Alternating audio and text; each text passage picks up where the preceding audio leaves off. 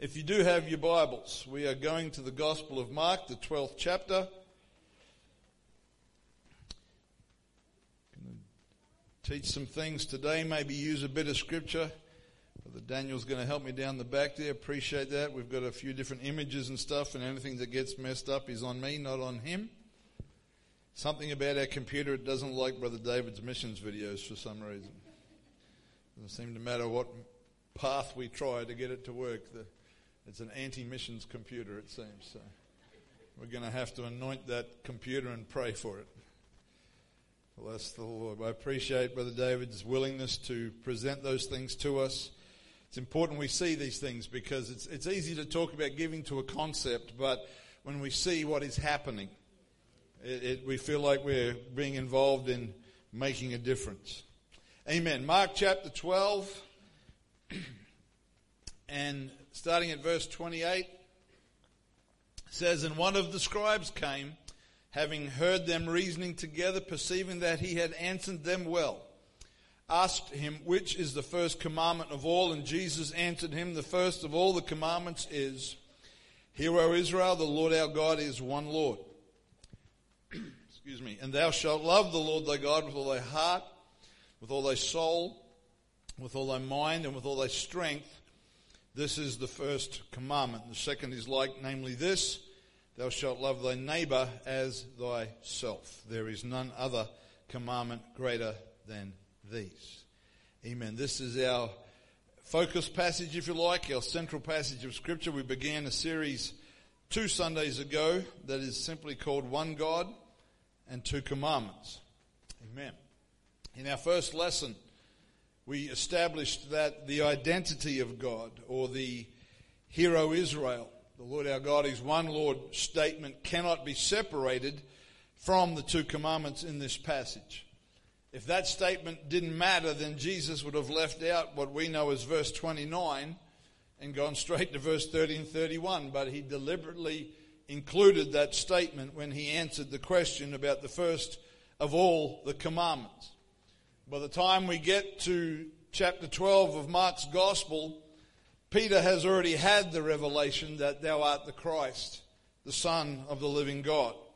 And so the disciples were already coming to terms. I'm not sure if they fully grasped it at this point, but they were already coming to terms with who Jesus really was. And we know that Peter was also told that he would be given the keys to the kingdom. And what Jesus is now saying is that the foundational commandments of the Old Testament are carried across and are the foundational commandments in the kingdom of God or in the New Testament church as well. And so in verse 30, we are given the first commandment relative to that one true God, and that is that thou shalt love the Lord thy God with all thy heart, and with all thy soul, and with all thy mind, and with all thy strength. And this is the first commandment. And so in this verse, Jesus lists four things heart, soul, mind, and strength. Now, they tell me that wherever I hold this microphone interferes with the reception, but it seems to me that wherever I put my hands, something happens. I've got new pull mics coming, so if it's a bit crackly, please forgive me. I'm trying to do what I'm told, but seems to not be working anyway. And I'm not very good with the mic to start with, as I'm regularly reminded. But Jesus lists four things in this verse heart, soul, mind, and strength. In, in Matthew's gospel, where the same interaction is recorded, it is heart, soul, and mind. In Deuteronomy chapter 6, where Jesus drew from when he answered the question, the list is heart, soul, and might, or we would say strength. So there, there's a little bit of overlap there, and, and Possibly throughout this series, we will consider these components possibly individually and look to make some practical applications. But I think what is the most important thing that we understand is what Jesus is reaffirming when he reaches back to Deuteronomy 6 and he brings that commandment to the present in the New Testament, which means it applies to you and me as well. What he is, is he's not saying, here's the list. I want you to go through and check those things off the list. And just, and just, he's not saying, you know, but what he's telling us is that our love for him must include every part of who we are. That is the underlying principle here because you and I are not going to sit down at the end of a busy week and think about our walk with God that week and go, well, you know, this week I got heart and mind, did a really good job of those, but the others I failed miserably at. It doesn't work like that. They're all part of a whole. So when he gave us those, those items, if you like, what he was communicating to us was that if you're going to walk with him, if you want to obey those things that all of his word hangs upon, it's got to be with all of our lives, every part of us. Amen. So I'm going to try and show you some images, and Brother Daniel, if you want to throw that first image up there. There's two scriptures on this page. Let's just read those first. First Thessalonians 5 and 23. The very God of peace sanctify you wholly. That's WH, not just H, so it's talking about completely. And I pray, God, your whole spirit and soul and body be preserved blameless under the coming of our Lord Jesus Christ. And then Hebrews 4 and 12 on the other side says, For the word of God is quick and powerful and sharper than any two edged sword, piercing even to the deciding asunder of soul and spirit, and of the joints and the marrow, and is a discerner of the thoughts and the intent of the heart. So Paul tells us that we are comprised of body, soul, and spirit. Hebrews then tells us that these things are so tightly joined or woven together that it takes the only the power of God's word is really the only thing that can get down to that line of separation. There is no blood test, there is no scan, there is no medical imaging that can say, well, here is your soul and here is your spirit and they are woven together in the makeup of who we are. And so let me make this disclaimer as I begin this morning. When we consider this subject, it is not an exact science. It is not perfectly mathematically designed, defined, and squared away because we need to remember who created us and whose image we are created in. And so when we, the, the Word of God tells us that we are fearfully and wonderfully made, and that's Old Testament King James, for it is amazing how God has made humanity. We are complex. We are incredible creatures. Turn to your neighbor and say, You're incredible. And saying, So am I. And so, and so if, if the way I present this, you think, well, I, I see that slightly differently, that's okay. We're not suggesting that we have all of this completely nicely with a ribbon on it and perfect understanding. But when God made man, when God created man in the garden, pre sin, body, soul, and spirit were in perfect harmony with Him. Okay, there, there, was no, no friction, there was no discord, there was no out of alignment, but everything was in perfect harmony with God. It's very, our body is our flesh. But again, when we talk about our flesh without getting off track, it's not just talking about bones and muscles. Because science is starting to reveal to us that even at the level of our cells, who we are is, is right down to the cellular level. Uh, I've shared it before, but there's research into when people have major, major organ transplants, particularly heart transplants, people's personalities can even be affected by that. So we probably in our ignorance, because we're kind of us and not God, we possibly used to think, well, the heart's just a muscle, it's a pump, so it's purely a mechanical thing. But they're actually finding that with that transplant, there is, there is personality adjustment, which again speaks to the incredible wonder of God's creative power. That even right down at a level that is certainly far beyond my comprehension, these things are woven together. But as in as best in in a, the simplest understanding that I have and I can share, when we talk about our body, we're talking about that which is material. When we talk about our soul, it's including our mind, our personality, and all of those things. Our spirit is that life source. It's the spark of life that's in us. I guess an easy example of that is when Jesus was on the cross and he died, the Bible says he gave up the ghost. That word ghost in the King James is the word that is often translated spirit as well. So when he died physically, the spirit left the body. That, that spark left the body. And again, I'm going to say this several times. If you see this slightly differently, that's okay. Let's not fall out of fellowship over this. Let's pick something worthwhile. Amen. Genesis tells us that when the Lord formed man, he breathed into him the breath of life. Now, it does not specifically say that he put his spirit in man, but I believe that that is what happened then, that in that sinless image creature, God imparted some of himself into Adam, because in the New Testament, speaking symbolically, Jesus would breathe on his disciples and say, Receive ye the Holy Ghost. Now, they didn't get the Holy Ghost when he breathed on them, but it was obviously giving us a picture of who Jesus really was. And I believe drawing a connection back to Genesis chapter 2. Amen. So when the Lord put his spirit in Adam, he put it in the innermost circle of this image. Where the human spirit was, the spirit of God was as well. Now again, am I saying it's only in that circle and not in the others? Too hard basket. That's for somebody else to answer that question. But in that creation, with the spirit of God in Adam, body, soul, and spirit are in perfect harmony. There's perfect union there. Amen. But what happened, what, what did God tell Adam would happen if they ate of the fruit of the tree of the knowledge of good and evil? He said, In the day that you eat thereof, you shall surely die. Right. Did Adam and Eve collapse to the ground in death the moment they ate the fruit? No. So that death is obviously not talking about body, but it's talking about something spiritual. Because when they sinned and when they added the knowledge of good and evil to their humanity, God withdrew from the situation. So the spirit that he exhaled into them, he sort of inhaled and took it back.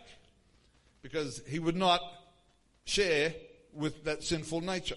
So spiritual death was the result, and their bodies also. The moment they allowed sin to enter in, the clock started on their bodies. Their bodies began the process towards physical death. Amen. So now, in our image of body, soul, and spirit, when we've been separated from God, the body is dying. Maybe not today, but eventually. Eventually, somewhere in your calendar, there's an appointment. Okay? So now, in its flawed humanity, the body is dying. The soul is corrupted by the knowledge of good and evil. And the spirit is void of God's spirit. Does that make sense? So we're a mess, basically. we're, we're a mess because we've excluded God from the picture. And we don't actually have to read very much further in Genesis to see the outcome when death comes physically, the soul becomes corrupted, and God leaves the building, so to speak. It becomes very wicked very quickly. Amen. And so in the, in the next image, these are the things that affect us at the level of our flesh or our body, our five senses sight, smell, hearing, taste, and touch. And I can give these slides and notes to anybody that wants them. I'm more than happy to share. Um, so these, these are the things that affect us naturally. Amen. So the, these things access. We are very easily influenced by these things. Particularly, we think about things like the media. If, if, if we're not influenced, sight and hearing. If we didn't have those, the media would be useless. but we are so easily affected by what we see and what we hear through media, through interactions, through relationships. You know, t- touch can be intimate, it can be violent. It, it's, it's another way we're possibly not as affected by smell and taste, but the people, some people, when they went through COVID, they lost their sense of smell and their sense of taste. You might not think that's important, but talk to those people about what it was like to try and eat food without being able to taste that food. So that's, that's at the level of our flesh. Now, that next image, please, Brother Daniel, at the level of our soul, these are the things that affect us at the level of our soul. And again, not a perfect list. Imaginations, conscience, memories, reasoning, thoughts, affections, and emotions. These affect us at a deeper level than just our five senses. Amen. So when, now, let me say this. I'll probably repeat this throughout the lesson. But when we say our soul, think heart and mind as well. Because those, those things are together. And so these things, all this imaginations and all that stuff, is affected by what our senses experience. So when your five senses interpret and receive things from the outward world, then these things, how we think, how we feel, how we respond, how we react, what we take in board and we allow to affect us, affects us at the level of our soul. Does that make sense? That's good. I, I'll be honest with you. I wrestled. I said to my wife in the car, we were out last night, we're coming home, I said, I'm not sure if I'm going to try and teach this tomorrow because I'm having trouble making sense of it myself. And the last thing I want to do is bring confusion. But I just felt like the Lord said, let's see how we go. So, as an example of how the five senses then affect the soul, what we see and hear affects how we think and feel. That's a pretty simple way to put it. If somebody says to me, I think you're the horriblest person I've ever met in my life, I'm hearing that. How does that make me feel? If, if I see somebody look at me like I'm something stuck to the bottom of their shoe, how does that make me feel? Okay? So those five senses and what we interpret via them affect us at the level of thoughts, feelings, attitudes, the deeper, the stuff that's actually who we are. Amen. So that's important. So our, our human spirit, in its unsaved condition, in other words, without the Spirit of God, is also being affected by those things. So it, it filters through, if that makes sense. It, we're impacted by those things without the Spirit of God. Now, our will, that incredibly powerful ability to choose, is, being, is governing what we believe, it's governing how we behave, how we respond, and what our identity is. And so, if you can flick that last, that next image up, please, Brother Daniel.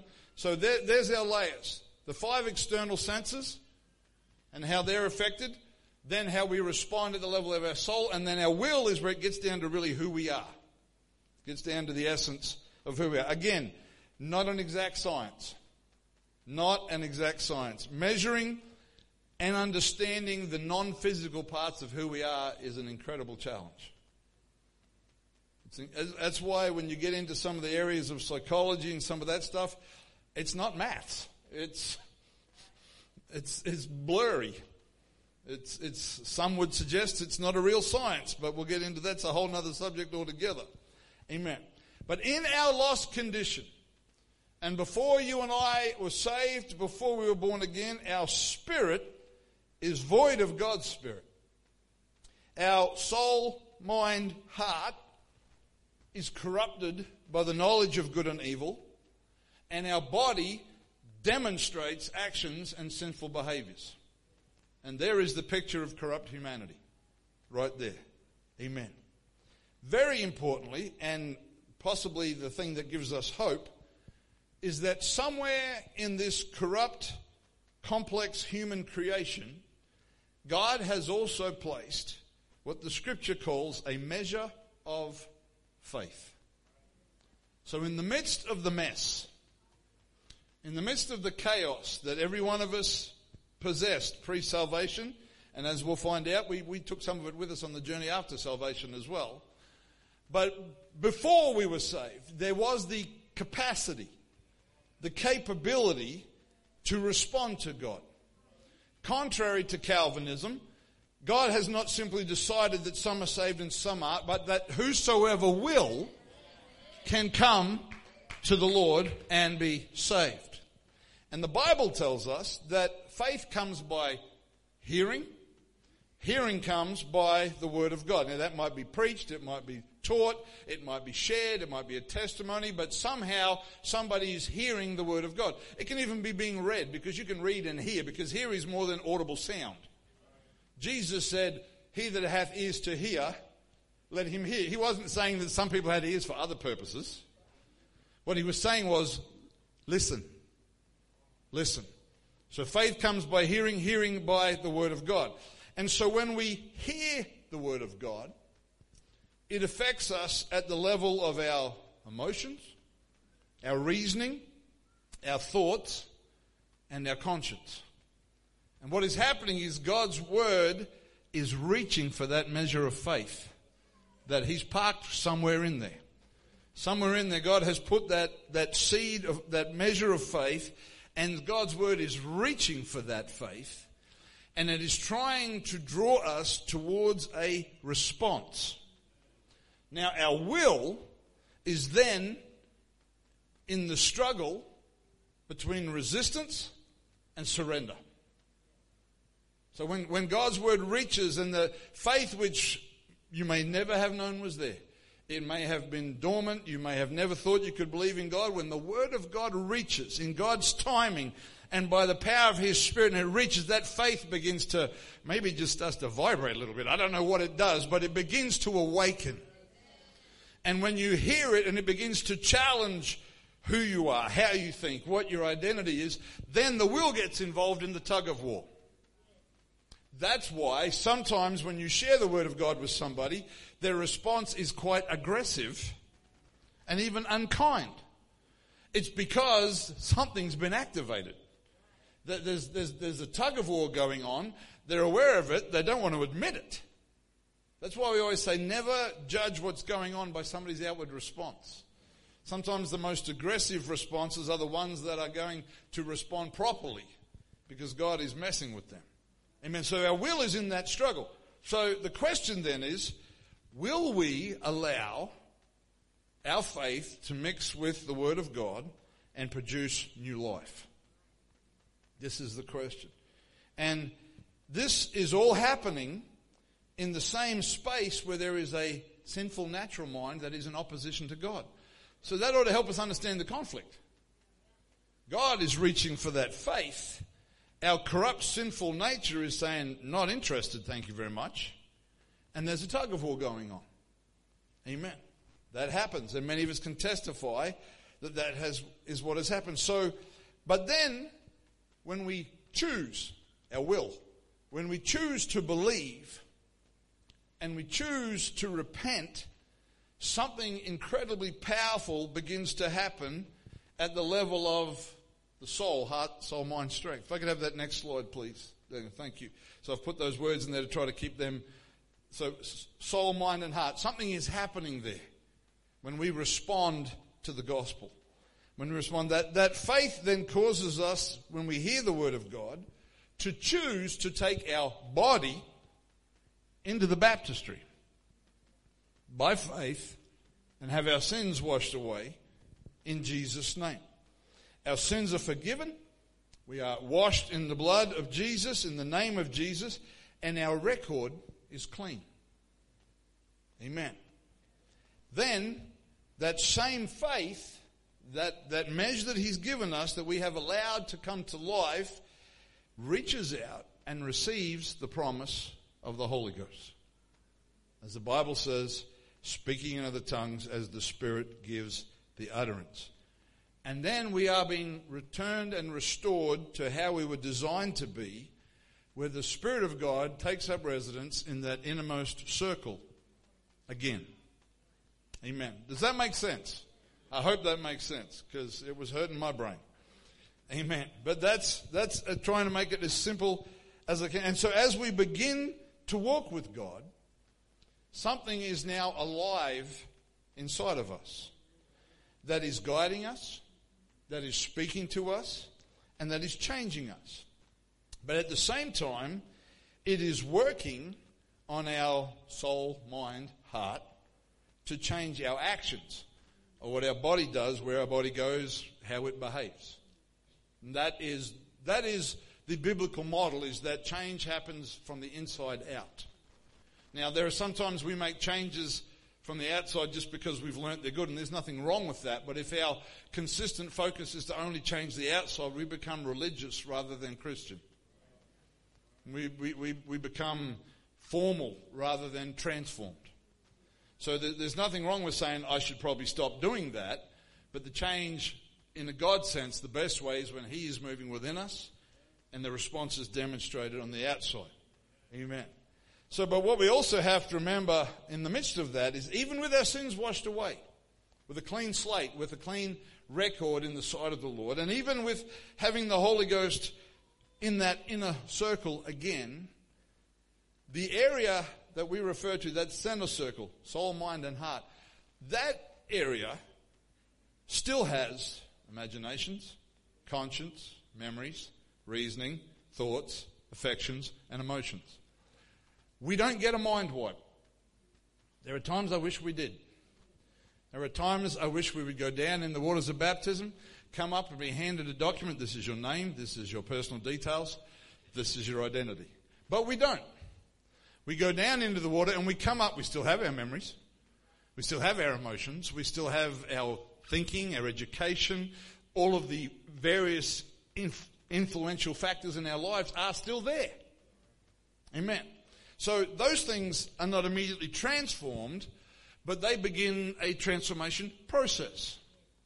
Hence the scriptural parallel between being born again and learning to grow. Amen. Let's read from 1 Corinthians chapter 2, just to try to uh, unpack this a little bit further. 1 Corinthians 2.11 says, For what man knoweth the things of a man, save the spirit of man which is in him? How do we know human things? We got a human spirit. Even so, or in the same way, the things of God knoweth no man but the Spirit of God. Now we have received not the Spirit of the world, we kind of already had that beforehand, but the Spirit which is of God, that we may know the things that are freely given to us of God. Which things also we speak, not in the words which man's wisdom teacheth, but which the Holy Ghost teacheth, comparing spiritual things with spiritual. So, in the natural, our human spirit and our thinking are not of God. But now we have the Holy Ghost working together with the Word of God. We are being taught. Now, we sang a song before about, I, was, I thought I must remember those words and I've forgotten them, but about miracles happening in His presence. There are times when you are in the presence of the Lord that God can do something that's transformative in an instant. He can take anxiety. He can take fears. He can heal bodies. He can break addictions. And he does them in the moment. And that is the miraculous power of God. Many other things, and I'll go as far as to say the majority of other things in our lives, are process driven. Where we submit ourselves to His Spirit and the Word, and we allow the process of transformation to take place. And many of us sadly don't experience the change that the Lord desires because we will not submit to the process. Doesn't change His love for us. Doesn't change us being His kids. But it does impact our maturity, our resilience, and our strength. We have to be willing to go through the process. Amen. I wish there was a shortcut. I wish there was an express lane. But there isn't. You can't necessarily go as fast as you like, but you can certainly slow things down. Amen. Bless the Lord. And so what has happened is we have just enrolled in school that will last for the rest of our lives. We're going to attend this school until we die. And if you didn't like school, that's not a nice parallel. If you are one of those strange people that like school, well, that's great. So that's a little bit of a platform, but for the rest of this morning's lesson, I am conscious of time. I do want to consider a few things the scriptures have to say about our heart and about love. But also, when we use the word heart, remember that in many cases, maybe not all, but in many cases, we can also include soul and mind in that context. Interestingly, as we read from Mark 12 and 30, I believe it was, we are commanded to love. The first commandment is to love. Now, love in a human understanding cannot be commanded, it must be given. But the Lord is saying, if you want to please me, these are my commandments. And we, we, we understand that from the Word of God. Jesus said, if you love me, you keep my commandments. So obedience is God's love language. You want to you wanna show God you love Him? Do what He says. Do what He says. People say, well, God knows my heart. We'll get into that in a minute. But, you know, but if you want, if you want God to know that you love him, you got to do what he says. There's, there's, again, there are no shortcuts for that. Amen. And so, you know, we, it's not love in a light-hearted fashion, in some light use of the word without commitment. And I think many of us already understand this, but for those that may not, in English, we have one word for love. And the meaning of that word, or the strength of that word, is demonstrated in the context in which it is used. You may say you love pizza. That's all right. You are my friend. I love pizza as well. Pizza's great. You may say you love football. You may say, Brother Frost, you love sleeping in on a Saturday morning. you may say you love your wife or your husband, hopefully more than pizza. unless it's a really, really good pizza. You, may, you love your children. And we use that word for so many things, but the context reflects the strength of the word. Amen. Whereas in the Greek, there is a collection of words that are translated into English as love. Some have to do with physical intimacy. Some have to do with the kind of love you have for a brother or a close friend. But the word that is nearly always used to describe God's love for us is the Greek word agape or agapeo. We find this word in John 3:16, for God so loved the world that he gave his only begotten son that whosoever believeth in him should not perish but have everlasting life. This is a love that is sacrificial. This is a love that is committed, that is willing to pay a price, that is not easily discouraged or dissuaded, but it is, it is serious. A love that gives of itself. Now we understand that love grows and changes in relationships as we grow and change. And that's how it works with the Lord as well. As you walk with the Lord, your love for Him will change. It's, it's much in the same way that the love that an infant has for their parents is different for the love they have when they're a child, when they're an adolescent, when they're an adult. And then that changes again when they have their own children. Because relationship has changed. So love has changed. Amen. But we are commanded to love the Lord with all of our hearts. Amen. We've already referenced this, but our, our understanding of the heart sometimes is simplified to the, the organ or the muscle, but it, it's more than that. It, it, involves our emotions, it involves our thoughts, our words, the, the things we do and say. When we are afraid, when we are angry, what happens to our hearts? Your heart rate changes. So even the pump is affected by your emotions and your thoughts. If you get angry, your pulse is not sitting at 60. Unless you're a serial killer. But for most of us, if you get angry, the heart gets elevated. So it lets us know that even physically there is a connection with the heart and thoughts, feelings, and emotions. Amen. So what does the Bible say about our heart? The Bible tells us, first of all, the heart is where the actions begin. Before they're demonstrated, they begin in the heart. Matthew 5, 27 and 28. You have heard that it was said of them of old time, Thou shalt not commit adultery. That's Old Testament law. But I say unto you that whosoever looketh on a woman to lust after her hath committed adultery with her already in his heart. Jesus connected the thought with the action. So before demonstration, what was going on in the heart he said that's where it begins, and that's the root of the problem. The Bible lets us know that the heart in its natural state, or the heart without God, the, the corrupt model of body, soul, and spirit, is not a good thing. Jeremiah 17 and 9, the heart is deceitful above all things and desperately wicked.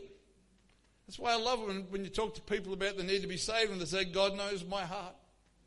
That's right. That's why you had to go to the cross, because of your stinking, deceitful, and desperately wicked heart. Amen. The Bible lets us know that from our hearts we produce good and bad habits. Luke chapter 6 and 45.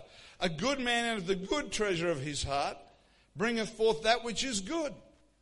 And an evil man out of the. Is it, is it a little bit striking that we can have evil treasure? in our hearts. In other words, things that we highly value might be evil in the sight of the Lord. So if we have evil treasure in our hearts, we bring forth that which is evil. For out of the abundance of, of the heart, his mouth speaketh. I've used this example before as well. You ever heard somebody say something a little bit unkind and say, Oh, I don't know where that came from? Yeah, we know where it came from. We know exactly where it came from this heart, that out of the abundance of the heart, the mouth speaketh. That's where it came from. What we're really saying is, oops, I wish I had said that out loud and just thought it in my head. That's what we're really thinking. Amen. Our heart is where the seed of God's word is sown. Matthew 13 and 19. When anyone heareth the word of the kingdom, understandeth it not, then cometh the wicked one and catches away that which was sown in his heart. There's that wrestle with the will of God. This is he which receives seed by the wayside. Our hearts are where forgiveness happens. Matthew 18 and 35. So likewise shall my heavenly Father do also unto you if you from your hearts forgive not everyone his brother their trespasses. This verse is really worth pausing on because What this lets us know, again, is the connection with our hearts, our souls, and our minds. Because forgiveness is not an emotion, it's a decision. It's a choice to forgive. And so if we're going to try to deal with it purely by emotion, we're not going to be victorious. But when we involve our mind and we say, I'm going to choose to forgive somebody, you, know, forgiveness by choice is not passive, it's active. You've got to respond. I, we all, I've, I've taught it many times and I was taught it growing up that if you have an issue with somebody and it's causing you to get a little bit, mm, pray for them. Ask God to bless them. Go on the offensive for them. Lord, bless them. Bless their family. Bless their home. Bless their job. Bless their relationship with you. Bless their health. And when you start to do that, even though at the beginning of that process you feel like the ultimate hypocrite, when you start to do that, God can begin to transform your heart and your mind and your spirit, and eventually your emotions will catch up with your choices if you stick at it. Amen. Our hearts are where pride or humility will be found. Matthew 11 and 29, take my yoke upon you and learn of me, for I am meek and lowly in heart, and you shall find rest unto your souls. Luke 1 and 51, he hath showed strength with his arm, he hath scattered the proud in the imagination of their hearts. Imagination. Imagination is a great thing, but it's a scary thing at the same time. I'm glad somebody imagined that we could have air conditioning. I'm glad somebody imagined that we could fly rather than have to drive. I'm glad somebody imagined that we could drive rather than have to ride a horse. That's the creative side of imagination, but in this sense, it's talking about those that imagine themselves to be wiser, those that imagine themselves to know more, to be more spiritual, to be able to help people more than that other person. That, that spirit of Absalom, who, when he was leading people astray from his father, King David, he said, Oh, if I was the king, I'd be able to help you out. I could really take care of you if I was the king, but unfortunately, I'm not. And he left that there for them to think about what to do with that. Imagination causes us to feel justified in our offensive behavior.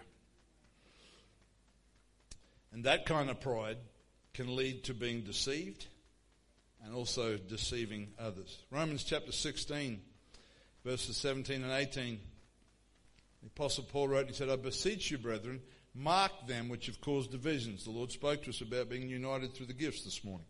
Mark them which cause divisions and offences contrary to the doctrines you have learned, and avoid them.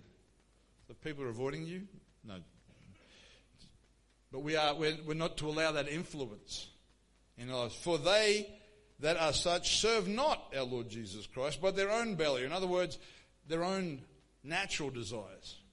So when you get back to our, our image with the three circles, you've got a, a carnal man in the thinking on the outside. The next circle in is the natural man.